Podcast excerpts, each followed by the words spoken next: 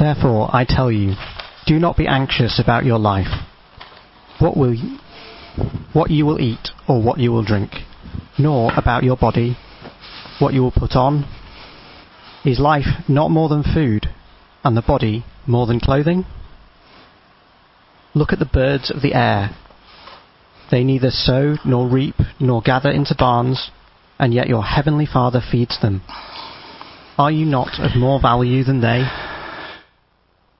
And which of you, by being anxious, can add a single hour to his span of life? And why are you anxious about clothing? Consider the lilies of the field, how they grow. They neither toil nor spin. Yet I tell you, even Solomon in all his glory was not arrayed like one of these. But if God so clothes the grass of the field, which today is alive and tomorrow is thrown into the oven, will he not much more clothe you, O you of little faith? Therefore, do not be anxious, saying, What shall we eat? or What shall we drink? or What shall we wear? For the Gentiles seek after all these things, and your heavenly Father knows that you need them all.